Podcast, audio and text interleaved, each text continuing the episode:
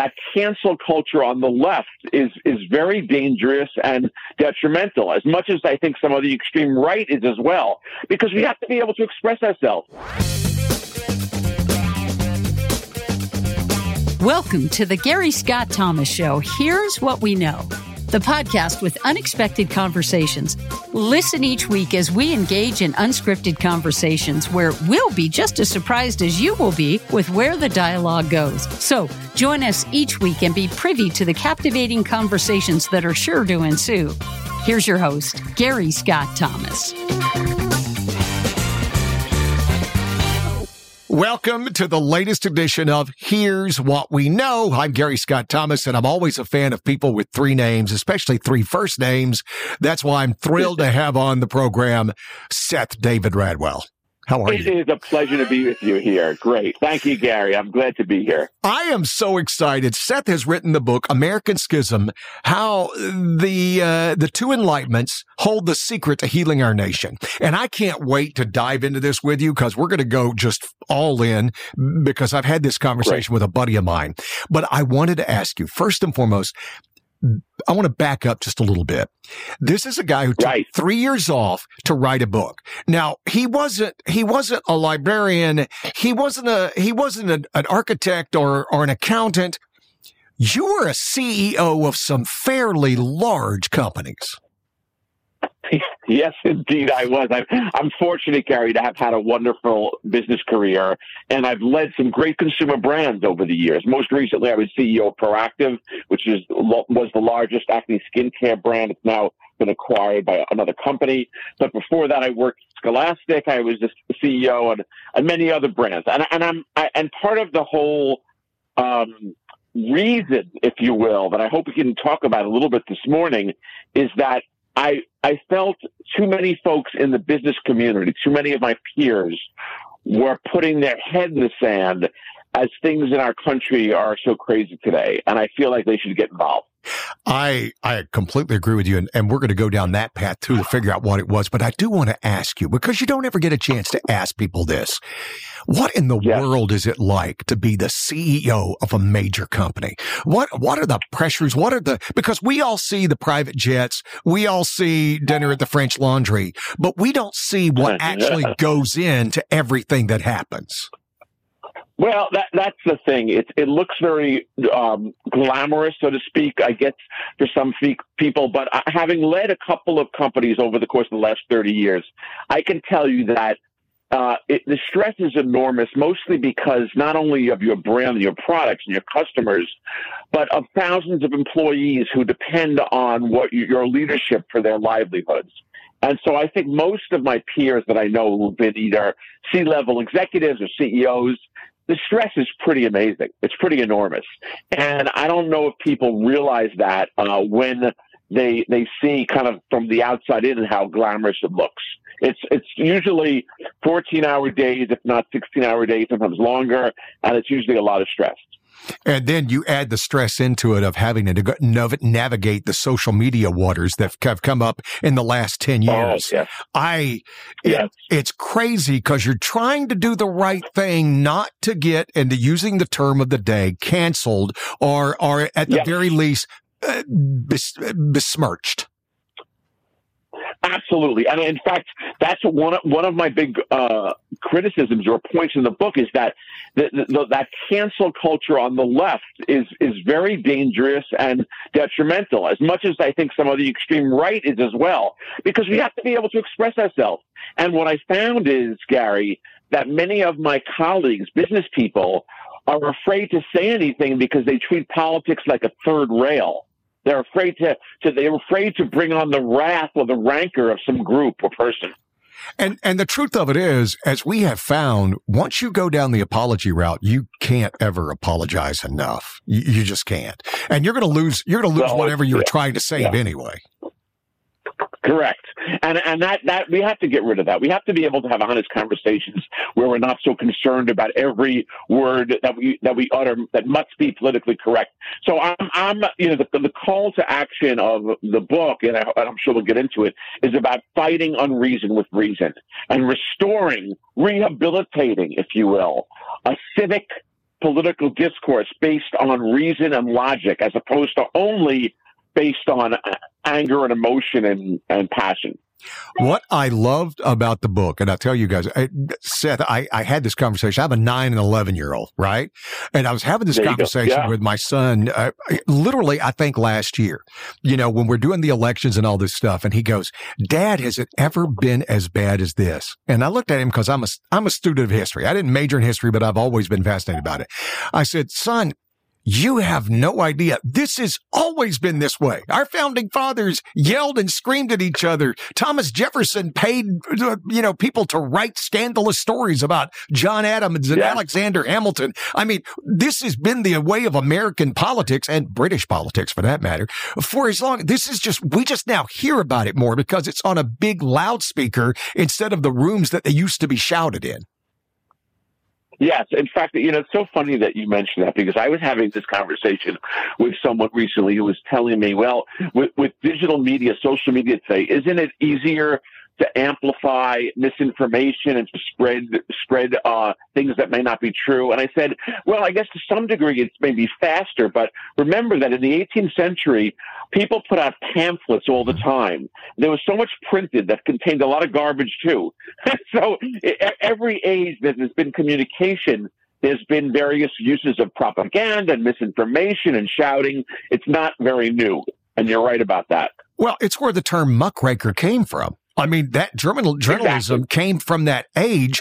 And the thing of it is, is we have different, we have different, uh, so many different sources, right? We can pick and choose, but a pamphlet that came out in the 1700s was for the people who could read devoured and taken as gospel.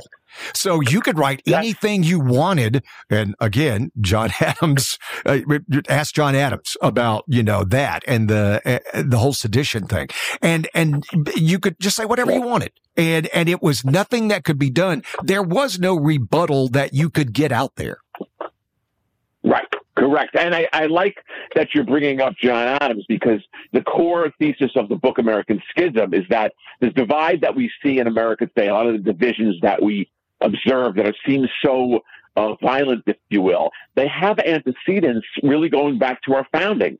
And the split between what became the Federalists uh, and Jeffersonian Party uh, were, was really about two visions for what America could be that came out of the Enlightenment, and it was pretty personal. I mean, Adams, Adams and Ham- Adams and Hamilton kind of formed up on one side, and eventually brought Washington over. And then you had, uh, you know, Jeff- the Jefferson De- uh, Democratic Republicans and Madison and others, and they they were. It was pretty bitter. Is my point. Yeah, and and it's been that way since the beginning. People think that we developed this. Uh, I I, I was saying this a conversation the other day. If you brought John Adams and Thomas Jefferson back today, and if you expected them to be surprised by the vitriol they wouldn't be. It's my opinion. They wouldn't be surprised by the vitriol. They'd be like, "Oh, you guys are still doing this, right?" Oh, okay. So this guy's the demon and this guy's the devil. Okay, I got it. I think there's one difference, and I point this out in the book, though, Gary, that's worth considering. So both the, the two sides back then in the founding period of the, and, and in the book I describe what the difference between them, uh, uh between this radical and moderate enlightenment. I can get into that if you're if you'd like to. Yeah, but, yeah. But, but both sides, but, but both sides though, before were grounded because they were Enlightenment people. They were of the age of Enlightenment. They were both grounded in reason and logic. In other words, today the debate is often uh, inserted by, you know, passion enters it, and sometimes uh, the notion that there is no objective truth and this kind of uh, more faith-based argument. Whereas I think that the, the, the, founding split really was grounded in the Enlightenment. And, and, and thus was more about Enlightenment ideals like empirical truth and observation and rash, reasoning. Yeah, and, and and you and you factor into the emotions of it. I mean, that's where we are today. But even then, I think I think Jefferson showed even schisms of that when he brought his Jeffersonian Bible out, right? I mean, so so there was there was there was always yeah. that that schism even within his mind. You know, uh, here's here's a guy who wanted to have a small central government and and believed in, but he couldn't control his own spending you know, died in debt. Yeah, uh, right, exactly. So the, exactly. the schism that, right. that surrounded even in his mind was there. Uh, we talk about, I love, I love this book and, and guys, you, you have to check it out because it does argue that we think that slavery was celebrated it was it was a point of contention at the at the beginning of this this of uh, of this country that we knew and I'm using a religious term here we knew that it was a sin that was going to have to be repaid or repented at some point even at the beginning. Absolutely. It was the it was the great contradiction and all of them in the room knew it.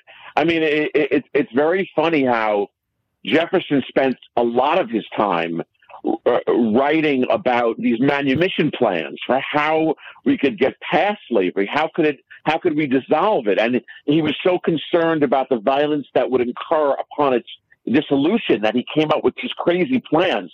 It was on the on the minds of everyone, and I, I think one of the important um, things to remember is that uh, both the Declaration of Independence and in 1776 and the 12 year period following, which led to the Constitution, it was always in the background. And that again is explored in the book American Schism. Well, and that's it. When, when they, when they created this country, and again, this is just my opinion, they created it with the idea that they weren't living up to the ideals, but they hoped the future would. Complete. That's that's one of the, the, the most important points that I remind readers all the time. The, the credo, which is the declaration, was one in which uh, they knew that the blueprint they created 12 years later uh, wasn't living up to completely, but that's why they made it amendable. You know, you know, Gary, uh, it's worth at this point probably spending a second on, you know, what were these two different conflicting visions between the moderates and the radicals? And the way I pointed out, of course, it's quite complex, but and to simplify it for your listeners, I mean, there were two things that the radicals like Jefferson, uh, Benjamin Franklin, and Thomas Paine believed in that the moderates didn't. And that, those things were number one, the idea of a representative democracy, a government of the people, uh, was something that, that they learned from the French enlighteners that, that they took hold of and believed that kind of decentralized, people led government of the people was fundamental. Now, the, the moderates of the time were somewhat afraid of democracy because de- democracy meant demagogues or mobs. And the people who knew how to govern at that time were the, the elite, the educated like themselves. So interestingly, they in the, the Constitution, they put in place what I call strong guardrails against democracy. So of course there is democratic elements like the House, but at the time of the Constitution, it was much more the mixed government model where with the control or balance of powers, which came out of Montesquieu, the, the philosopher Locke, if you will.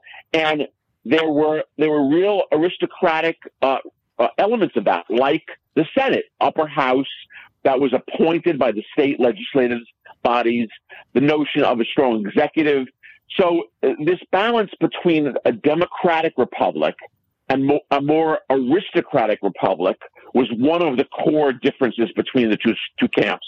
Now, another one that's worth mentioning for a second is the radicals, uh, because they they had uh, documented in such great detail in Europe how for centuries there was a collusion between the church and the monarchy to keep the people oppressed. It was the radicals that insisted on a separation of church and state. Today, what we call that, that separation. So, in other words, they believed the civic arena needed to be kept apart from the faith based arena. And Jefferson famously wrote, you know, in, in, the new country, in our new republic, we should not only have freedom of religion, but freedom from religion. Mm-hmm. So that was another core difference between the moderates and the radicals. I I just find all of this so fascinating because there's so many rabbit holes I could just love going down with you, and and you could see mm-hmm. when when you start when you start connecting all the dots. I mean, uh, yeah. you have to remember where where where the founding fathers were. They were even though it was hundreds of years ago, it was still a history that they were familiar with. That Henry VIII created a church that he was not a member of. Yeah. You know, right? I right, mean, right. Well, he, made well, the Church of England, but was never a member of the Church of England. He he remained devoutly Catholic, and and and that see that yes. schism that you would literally create a church for governmental purposes only. That was something right. that was very real to them. Mm-hmm, mm-hmm, absolutely, yeah. and it's it's so fascinating how history has those turns. There's so many of them, and then of course, you know, after in the three centuries following Henry VIII, there was more war over religion between the Protestants and Catholics in Europe than almost since the Crusades. So uh, the amount of people who kind of died in the name of differences in belief is, is kind of unbelievable. Well, and the people who want to get scared, I I remember having this conversation, you know, when when uh, when Trump was elected, and and you know, the number of people were like, "Oh my God, this is it, the country's over," and my attitude was, "Listen, the president doesn't have that much power outside of being able to influence.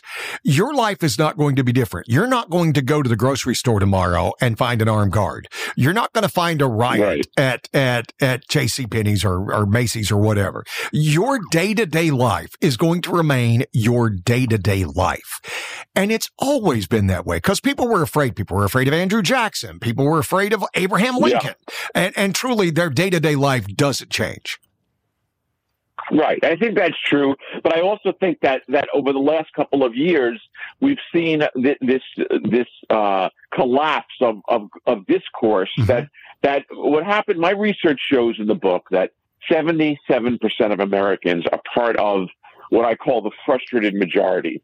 Meaning, meaning that they, they, they, they, they, they hear so, so much screaming on the left and right extreme that they feel like A, that their voice is crowded out B, they believe that, you know, what happened to the country? And C, they're afraid to, to, to speak out. So, so, you know, American schism in some degree is a, a, a, call out to them to reestablish their ability to have a voice that doesn't have to be shouting, but, but also can be reasonable and recognize that as Americans, we do have a lot of differences, but we have a lot in common. And we have a great heritage that's worth passing on to our children. And, and that's what the third part of the book discusses. Well, and that's the thing. I think the majority of us, as you said, the frustrated majority, they realize this is a great country. Have we done things wrong? Sure. I defy you to find one country that hasn't, uh, because uh, humans are fallible and stuff, but it's, it's the goals. I know I grew up uh, in the South, in the deep South, to, to th- say that the country hasn't changed. If you would have asked my 18 year old self, do you think right. you'd ever see a black president? You think you'd ever see a female right. vice president, much less a female of color vice president?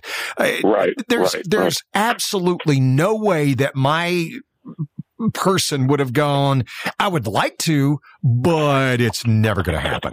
I mean, we've, we've seen so many things, you know, that some of the biggest stars in America are people of color. And that's, and that's the, the change that I've seen in my life. So to sit back and go, Oh, it's the country is horrible. No, the fact a, a true horrible country would never let you say the country is horrible. Right? Absolutely. Yeah. Go Absolutely. down to Cuba and talk about how horrible a country is and see what happens. But see, this is the thing, Gary, and I and I'm going to point this out in great detail.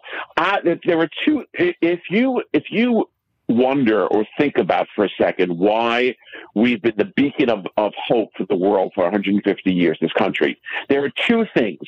And it's ironic because neither are perfect, but they're both better than alternatives. One thing, one reason we're the beacon of hope is that we're probably the best example of self-government in the history of humankind.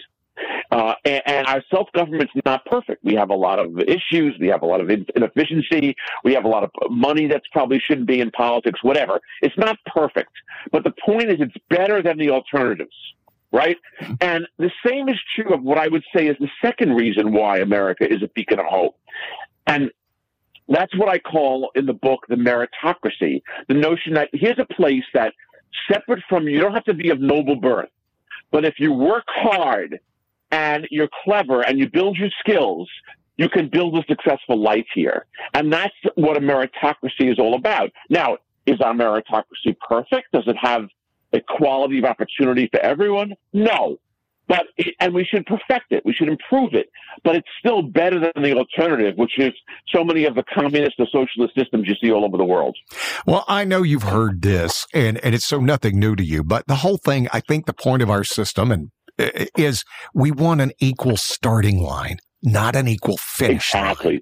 You know, if everybody's exactly. starting on the same line, then where you take it, are you going to end up a billionaire? No, but you can do things as you said. You can follow the rules as far as effort and the stuff that you're willing to give, and you will get success back. Now, what that definition of success is different for everybody. And it should be. You don't want everybody going, all right, well, okay, you're, you know, if I'm in a race, if I'm in the Olympic race, they shouldn't stop Usain Bolt to wait for me to catch up. Right. Equality of, of opportunity, not equality of outcomes. Yeah. That's the thing. I mean, we should, we should, we should strive for equality or opportunity. See, what I hate about the extreme left is they want to throw all of it away and move towards some kind of equality of outcomes of socialist system. That's not the American credo. That's not what we're about. But I do think we should strive for equal, better equality of opportunity. There that we have gaps and we can fix it. It's, it's, it's similar to our democracy, our experimented self-government could be perfected. And the, the, you made a very interesting point, Gary. You said how different the world is today than it was 50 years ago. Mm-hmm. It's so true. And it'll continue to be different. And that's proof very much that we are making progress. Oh, we're moving towards the ideals of the Declaration of Independence, in my view. And it's always rough. Listen, eh, I love astrophysics too. And they say when a planet becomes dead, mm-hmm when when the when the right. when the when the uh, uh, tectonic plates stop shifting, right? That's when a planet right. starts to die. So a vibrant planet is full of changes and it's scary and it's moving all the time and you never quite know. That's why we have the, you know, the Yosemite, uh, uh, volcano that when it goes, right. half the, half the U.S. goes. It's scary, but it takes that to be alive and to be vibrant and to, and to continue to grow. Exactly. I, I agree 100%. You know, one of the things I think I, I try to remind uh, readers is that there, there are two things we get caught up that get, get in the way today. One is, I think, uh, we've talked about this briefly, that we're, too many of us, or too many Americans are caught in a partisan bubble, which meaning, meaning that they only get their news source from one place. And as we both know, what used to be called news, like Walter Cronkite news that was kind of straight down the middle no longer really exists, at least not, not in TV. It does print maybe a little bit. But, but my point being, you need to look at different sources. You need to evaluate information and make your own judgment. Humans are smart. They're clever. They can, they can evaluate evidence. That's number one. So breaking out of our partisan bubble. I think the other bubble that too many Americans are caught in is what I call a time bubble. And this goes back to where we started, which is that history is a guide for us. It's not, it's not, we can look at history and use it to understand things about where we are today. One of the examples that I talk about uh, frequently, and it's touched on in the book, but I, I talk more about it, is that, you know, we've heard since earlier this year so many conversations and discussions about the assault on the Capitol on January 6th. And yet never do we hear it discussed or compared with the previous assaults on the government that happened in our country. January 6th was not the first attack on the government. In fact, a couple of years after, right before the Constitution was written, there was something called Shays Rebellion, mm-hmm. which is a very interesting situation because it really it, it, helped delineate the line between what is protest and what's a valid protest from what is an attack to overthrow the government. And remember that back in, eight, in 1787, the model for uh, change was to overthrow the government. That's what the revolution was. So here's Daniel Shays, who was a revolutionary hero in Western Massachusetts, and he was injured in the war, fought for the country to become a country, and now this new federalist plan is to tax the farmers to pay for the war and make the New York financiers rich. Well, they were pretty, they were pretty uh, uh, angry, to say the least, and they, they try to overthrow the government in Massachusetts. Now, I'm not saying it's exactly the same as January 6th, but there are lessons that are worth understanding and learning. Uh, yeah, and and and when and when it goes to that, it's like you were talking about the frustrated majority. And and again, when you go to the fringes right. on either side, uh, it, it's that's where you go to the crazy land. And and we yeah. can all sit back and go, you know, bad idea. They never talk about the vast majority of the people who were there didn't do a damn thing, you know, who just went home. Right. Uh, yes. And and as you, right. that's the frustrated majority. The frustrated majority said, "Hey, right. we're protesting. We don't believe whatever the the outcome is," and then they went home. And you had the radicals, as you always have radicals. It wasn't every student yep. at Berkeley that took over the dean's office. It was a handful of radicals, you know, and, right. and, and we, right. we see that. And then you get on the left hand side and it's like, well, I don't know what you expect when you literally call anybody who disagrees with you a Nazi and and that you yeah, that terrible. you should terrible. be able to punch a Nazi in the face. And oh, by the way, we're going to change what the definition of Nazi is. And again, being a student of history, it's because they have literally forgotten what the Nazis were. I, my my son was asking me the other day, why was Hitler so bad? And I'm like, man, this is going to take a while this is going to take yeah, a while. Right. There, because I'm not going to give yeah. you just, uh, well, he wanted to kill the Jews. No, no, no. It was so encompassing, son. So encompassing. Yeah. yeah. You know, and, it, and well, we only want that short answer, right? And that's everything gets gets reduced to like a phrase like this like uh, like the, the whole all of our debates today about oh black lives matter or critical race theory i mean they don't there's there's nuance in all this stuff even immigration like build a wall throw open borders the truth is that immigration is a complex set of problems. Of course, we've been built on immigrants, but we can't have our borders open. So both sides are a little bit crazy here, in my view. Well, you know, what's ironic here, uh, Gary, is that eight years ago, the Gang of Eight on the Hill had uh, a, this this comprehensive immigration reform proposal. Now, it wasn't perfect.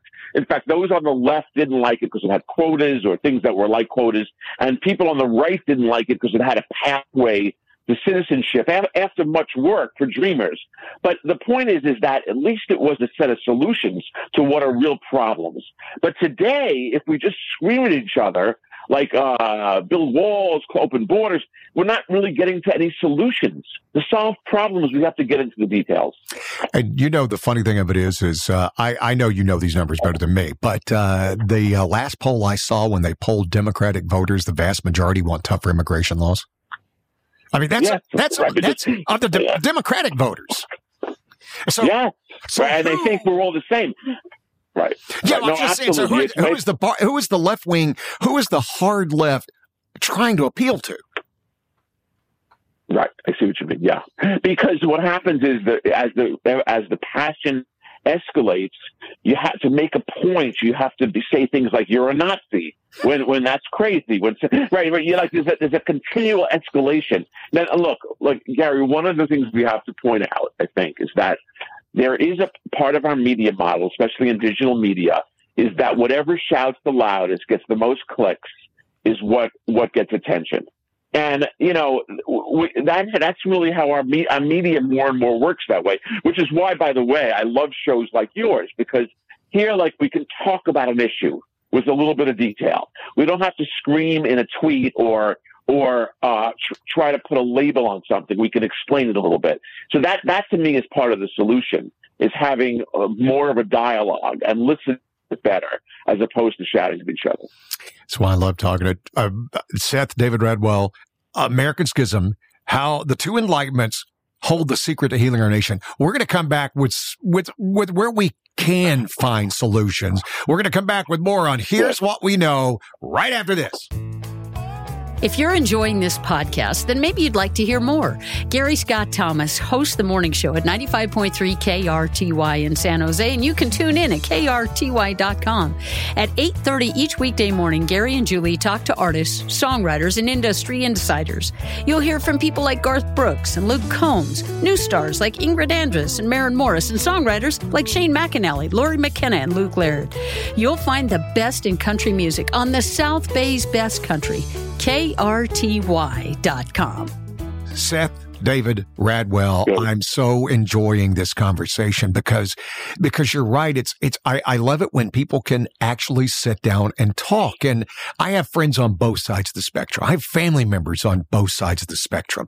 And I don't mind talking about anything as long as we can stay, let's stay in the realm of truth, not your truth. I think there's truth, right? You have your Right, experience, but I don't think that's truth. You know, I, I've said Right. this with my sisters. I have four sisters, and we will literally remember a family event four different ways. Different well, ways. yeah, sure. that's that's four truths, but it's not the truth. Well, so there's a great what I one of the things I quote a lot in the book is this this work of Jonathan Rauch, which is called The Constitution of Knowledge.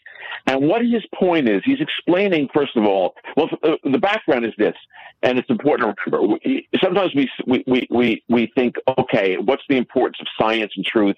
The truth of the matter is, uh, the the facts show that over the past 200 years, based on the Enlightenment framework of truth and science, we've had more human prosperity than in the prior 2,000 years. So, for example, 200 years ago, Gary, the life expectancy was 30 years. Now it's over 70 across the globe. Okay.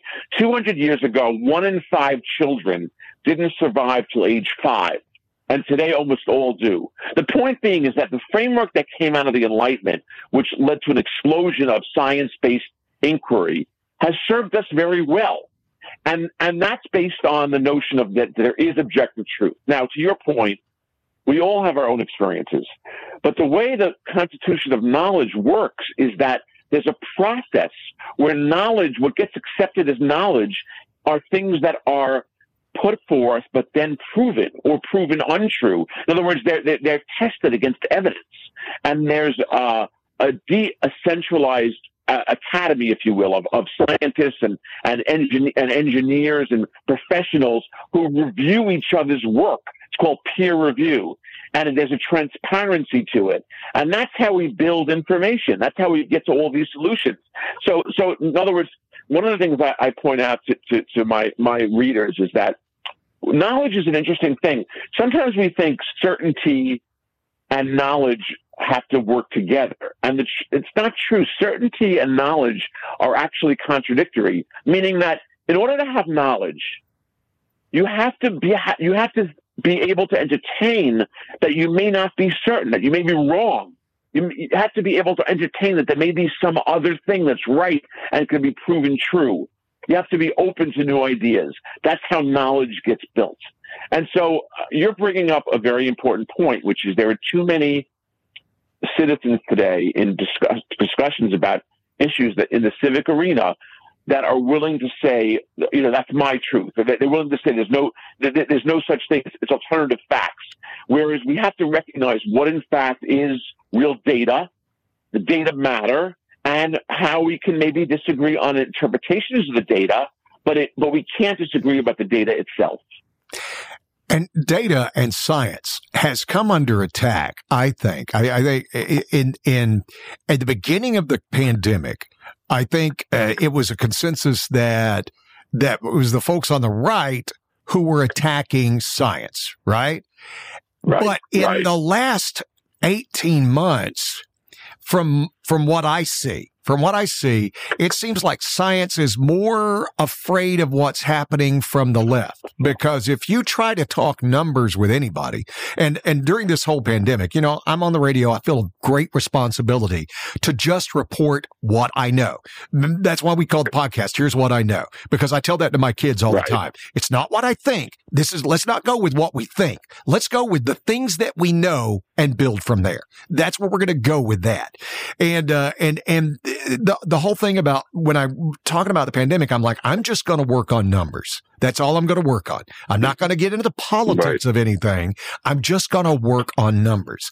And the truth is, I find more disbelief from my friends who are on the left when you confront them with numbers than I do on, the, Mm. on the right. When you get to the politics, it's like, well, ain't nobody going to tell me what to do.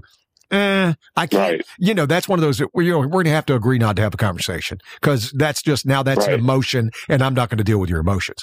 Uh, but right. when you sit back and go, look, here's here's the thing: that the cases have dropped forty percent in the last five weeks. You know, we we mm-hmm. we we don't know why the Delta variant only lasts two months. Uh, we've not had many transmissions at all, Fred, that we can prove from students to teachers. I mean, we're talking on one hand. So statistically, it doesn't even exist. And oh, by the way, nobody in, in Europe ever put the kids in a mask.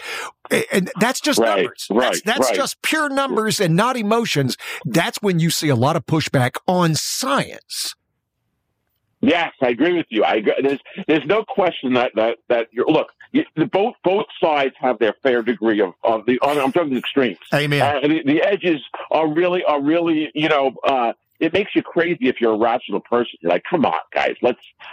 but but but the point is, is that we, we've got to go. We need to have a focus back on the numbers, and we need to recognize that we're all biased. We all have our own biases, and that's why trans- science is transparent. It can be looked at by different people who can criticize it and look at it and, and come to consensus on what the experiment, what the data show.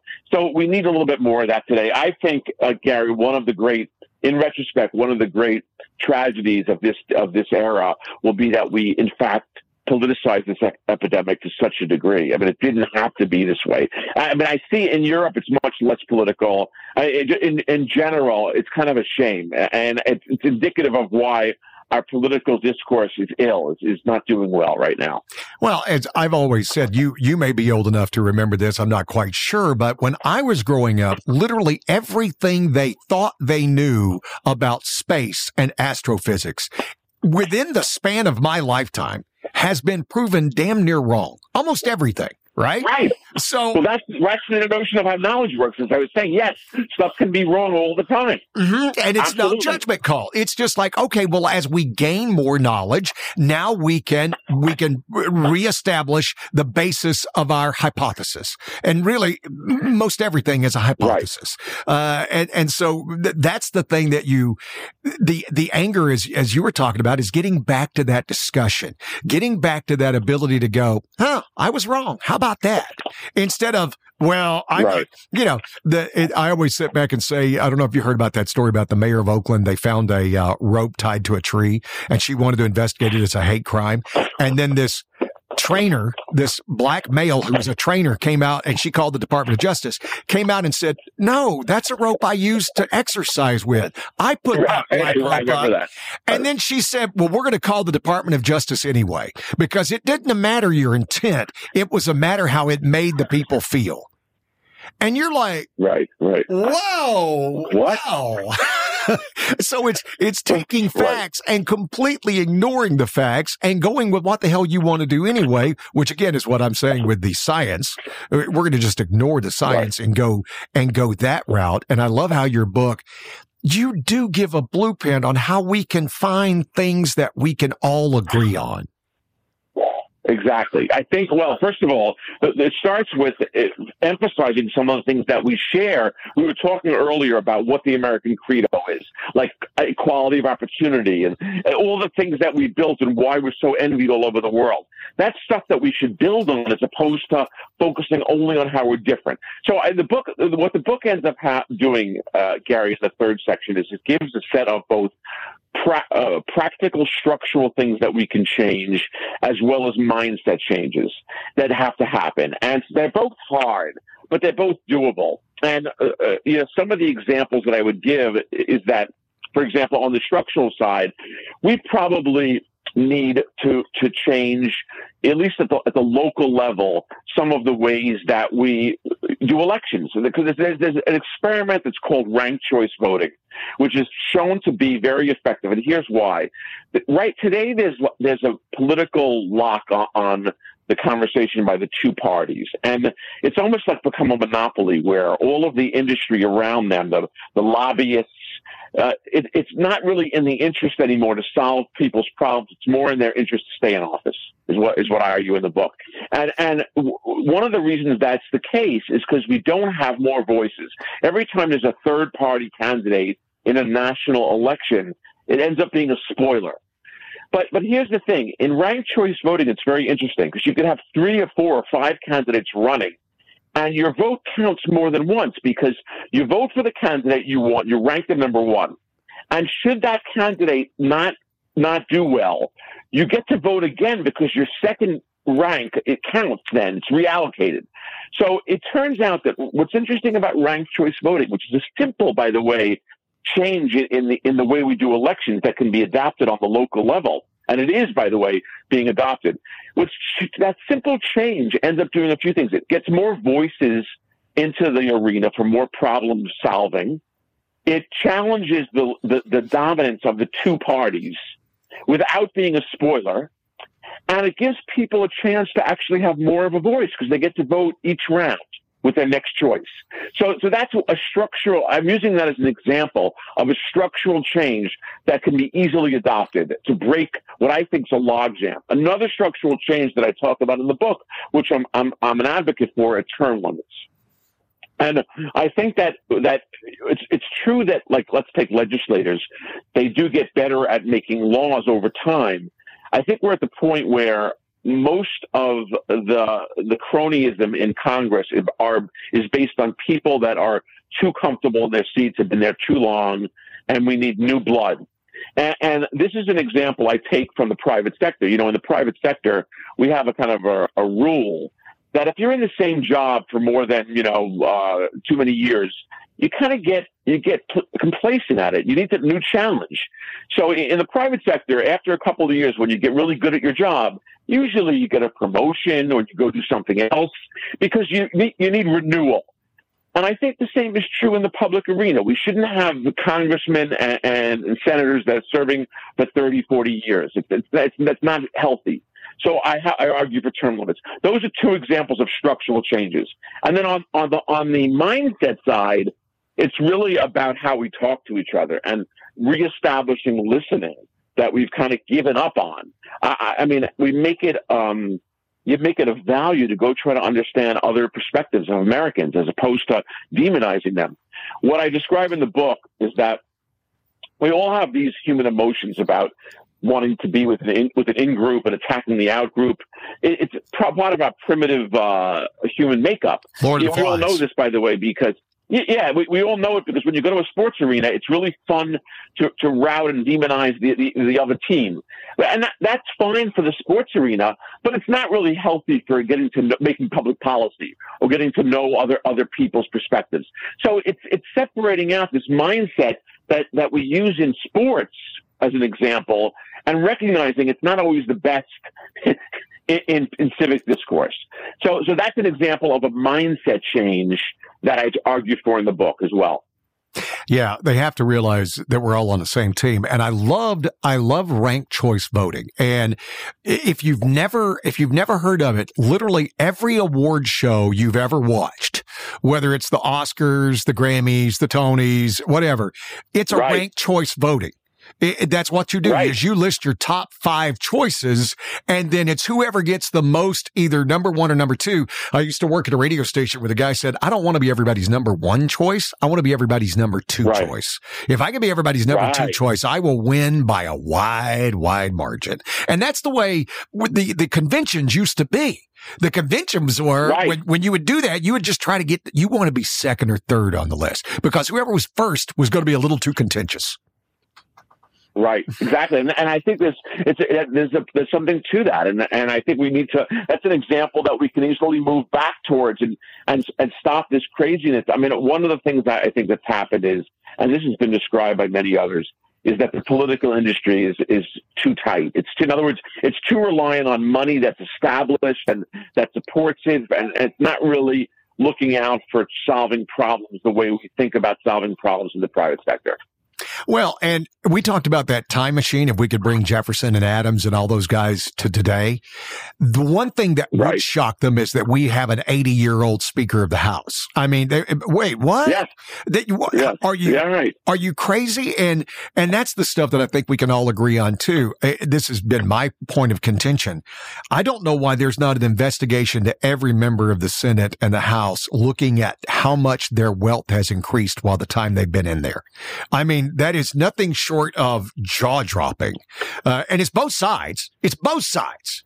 Uh, you know, that you could sit back and go, hold it. How is a public servant worth 15 or 20 or 40 million dollars? Yeah. You know? Yes. Yeah. And that's Right. something we can It's- all it's agree very- on. Yes, I totally agree. And I, and I think it's an example of what some of the stuff that's wrong with our current system. Absolutely.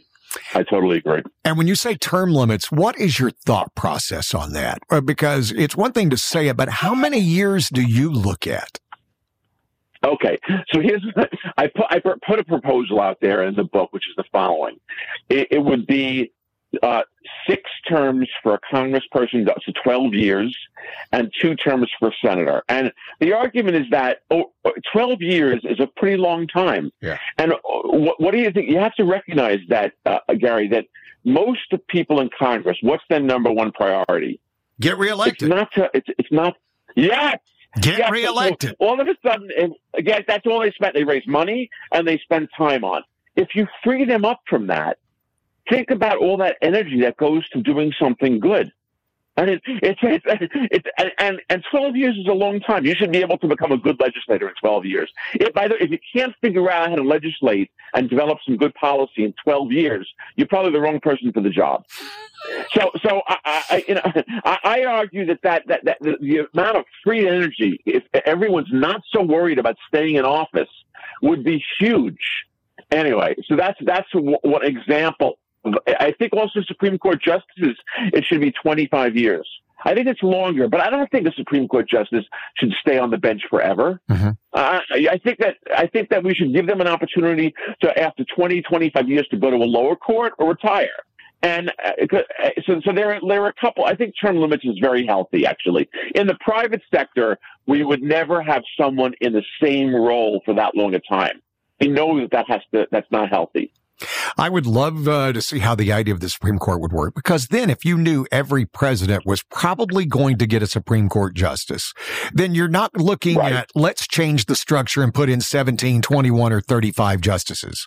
Uh, because once you go Right. down that road, every time another party gets in power, well, we're going to just increase the number. That's what we're going to do. We'll just increase the number until we get our guys. And that Yeah, is, uh, that's right. that's the part where I think the founders would go, Hey, y'all, I, I see what you're doing, but I'm telling you, there's no there there. There's just no there. there. Right. I, I think you're right. I think you're right. Well, Uh, it's so interesting. Yeah, I, I do, I do find it just, uh, just fascinating. I also, Dan Crenshaw had this idea, not to get partisan because it's not a partisan. I loved, he said, you know what? It would be great if every newly elected senator and thing, when, when you have your class, they should send us to an island where there's nobody except pallets of food. And we all go and hmm. live with each other for a month and we all get to know each Yes. other on a basic human level. And if we could do that, Yes. If we could do that, because he goes, I'm telling you, when I got there, they'd sit back and started telling me who was the enemy. The Democrats are the enemy. This is the enemy and that. And he goes, the truth of it is I have so many friends on both sides. He goes, I know AOC and I look like we don't get along, but when we see each other in the hall, we always laugh. We always smile. We say hello. And if we could get back to having Right. that human interaction, how far would that take us? Well, it's really important. One of the ideas that I have that I discuss sometimes in the book is, you, you know, you talk about it. We used to have, I- think we may have to bring back the idea of national service, but I don't mean military service.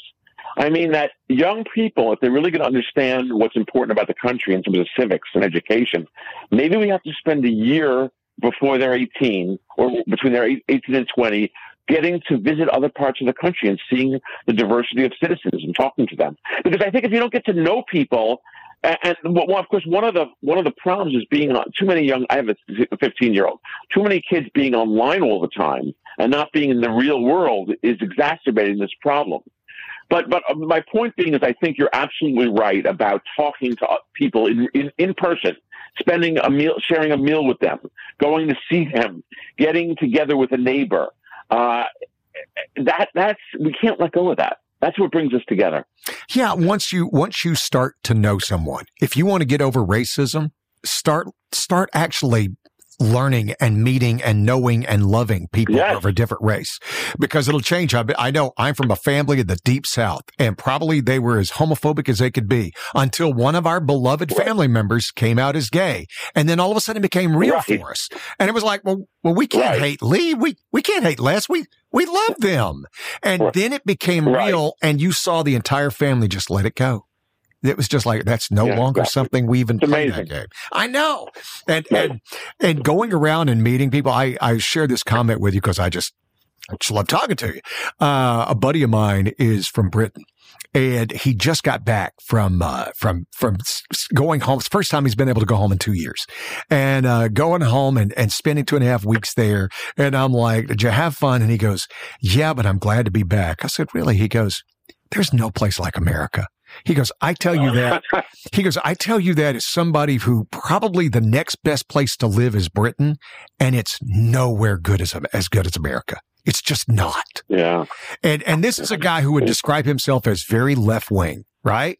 And he goes, There's just it's right. it's nowhere. Nothing is as good as this country is right here. And I think if we got more kids to see that, to you know what? Go, go out and see what's out there. Uh, I've, I, I, I remember an Uber driver from Lebanon and he was telling me about how this is the greatest country ever. He goes, I got three jobs and I have more opportunities here than I ever had. And I've told my family, come to America. I'm not going to support you, but here's the deal. If you work hard, you can have a great life and you can't do that in Lebanon. And I'm like, wow, Yeah. wow. Right.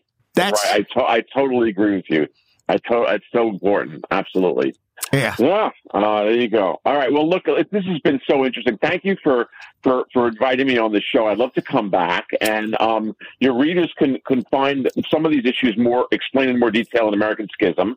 And I'm glad you, I'm glad you enjoyed the book and, and had me on. This was terrific. Seth David Radwell, I hope you come back. I'll, uh, I'll get it scheduled soon. Thank you so much for your time. My pleasure. It's been wonderful. I really enjoyed it. Thanks so much. Thanks for joining us this week. If you love this episode, please subscribe, download a few more episodes, and please leave a review. Reviews really help us get this out to more people like you. Also, we'd love to hear what your favorite part was. Be sure to join us on social media to engage in even more unexpected conversations. Until next time.